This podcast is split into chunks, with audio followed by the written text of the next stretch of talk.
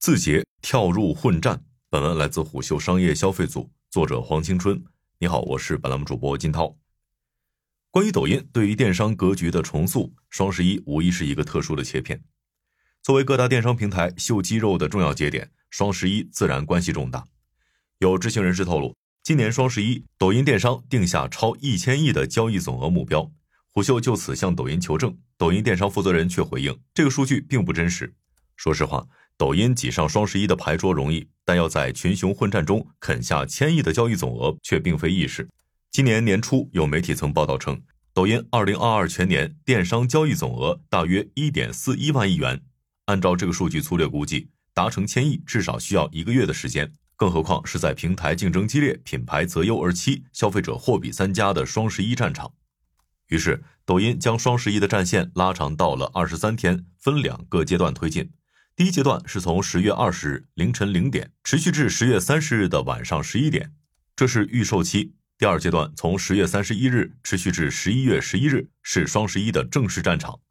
具体而言，针对供给侧，抖音沿袭了已经被市场验证过的商家扶持策略，只不过是新瓶装旧酒，摇身一变成了好物直播间、直播任务赛、超值购等玩法。一位 MCN 机构直播负责人向虎嗅解释，抖音双十一力推的好物直播间会倾斜曝光资源、预算扶持等，而直播任务赛主要是给商家和达人下发任务，完成任务便能获得后置流量奖励及曝光资源。值得一提的是，电商平台培养品牌生态并非一蹴而就，抖音自2022年底就已经开始进一步强化品牌心智对商家生态的扶持，其中针对性的运营是关键，每个运营组针对不同的行业垂类。当然，抖音商城完成双十一品牌蓄势后，还需要继续打出官方立减、定金预售、低价秒杀等组合拳。而验证上述策略是否有效，用户消费力无疑是最直观的数据。从十月二十日到二十三日这三天的成绩来看，抖音商城整体交易总额、支付用户数和支付订单量分别较去年双十一同期增长了百分之二百、百分之一百六十五和百分之一百九十五。对此，一位互联网分析师认为，抖音商城已然成为抖音商业化不可或缺的拼图。商城是那个撬动货架的支点，直播则是攻城略地的排头兵。事实上，抖音至于电商节点的倚重，从核心高管的表态就能窥出端倪了。九月十九日，抖音电商副总裁穆青在抖音商城双十一好物节招商大会上表态，今年双十一，抖音电商的货架场景和内容场景有超千亿的流量加码。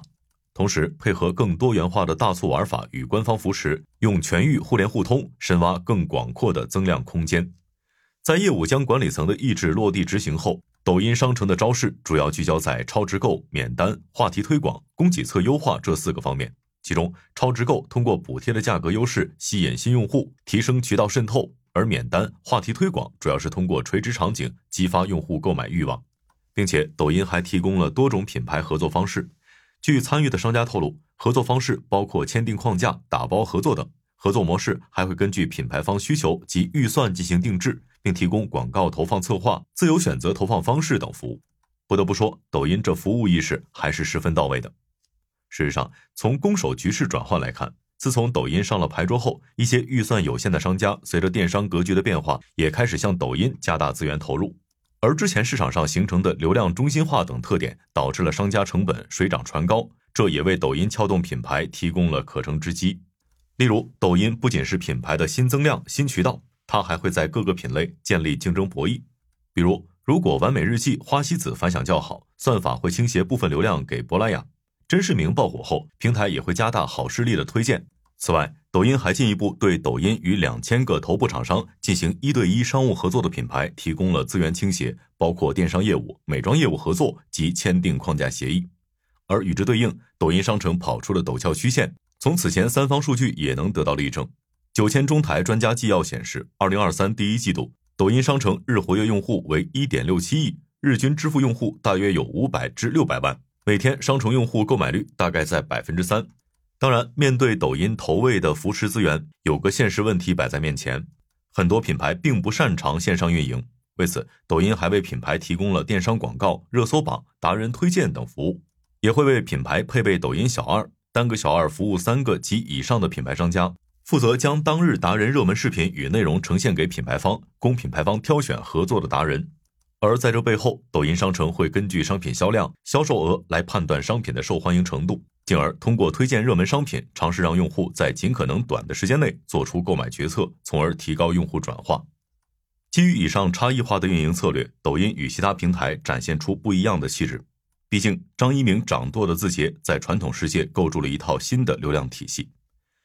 一位数据分析师向虎嗅表示，字节跳动持续驯化算法精准度。用户搜索时可识别通讯录中关系链进行模拟，并捕捉用户行为偏好，进行短视频和直播内容的精准推荐。抖音通过交易标签细化用户消费诉求，再通过算法优化搜索关键词、短视频语义解读，从而增强包括浏览记录、购买客单价等维度的流量转化效率。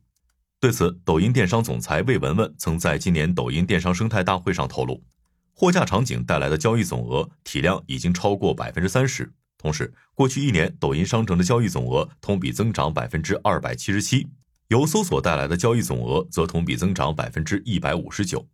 当然，搜索标签设置、搜索匹配度、供应链及客户心智都还需要进一步优化。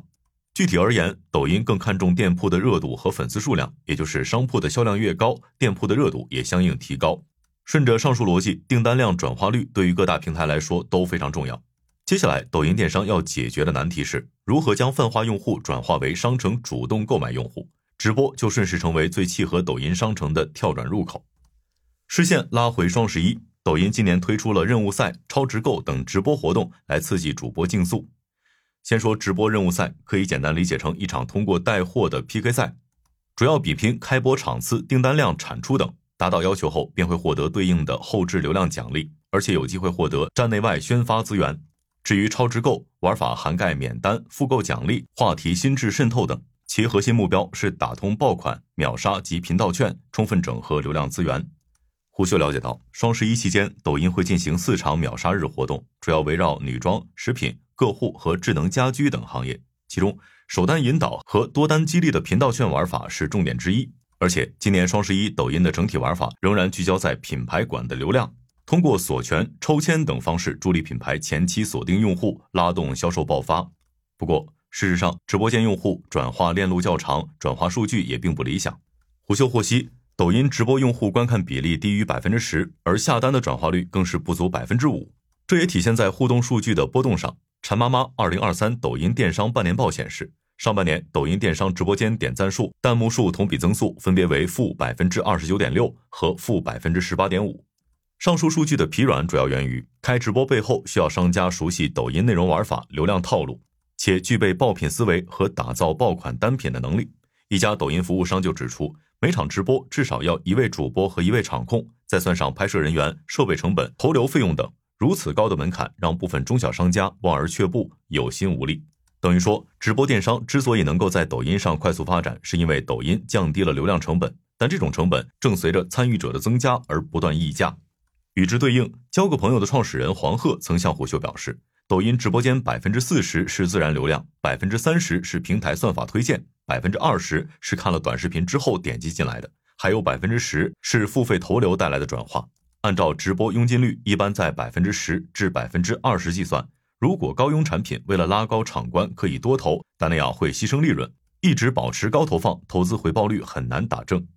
针对上述情况，抖音今年制定了两大动作来改善局面。首先，抖音将进一步精细化短视频的兴趣分发，提高交易转化效率。其次，抖音试图通过增加搜索框，提高用户囤货比例。也就是说，前期抖音会根据用户观看偏好设置固有标签，后期用户心智与内容生态相对成熟后，推荐加搜索也就能更好满足需求。此外，抖音正分三个阶段对电商用户进行洗标签。第一阶段是实际买过此类商品的用户数，第二阶段是搜索、关注以及点赞过该类商品的用户数，第三阶段则是数据系统以年龄、工作群体及生活习惯为基准，绘制定向的用户画像。甚至因为抖音数据库计算智能化较高，如今已经可以根据商品复购周期甄别近期的潜在客户。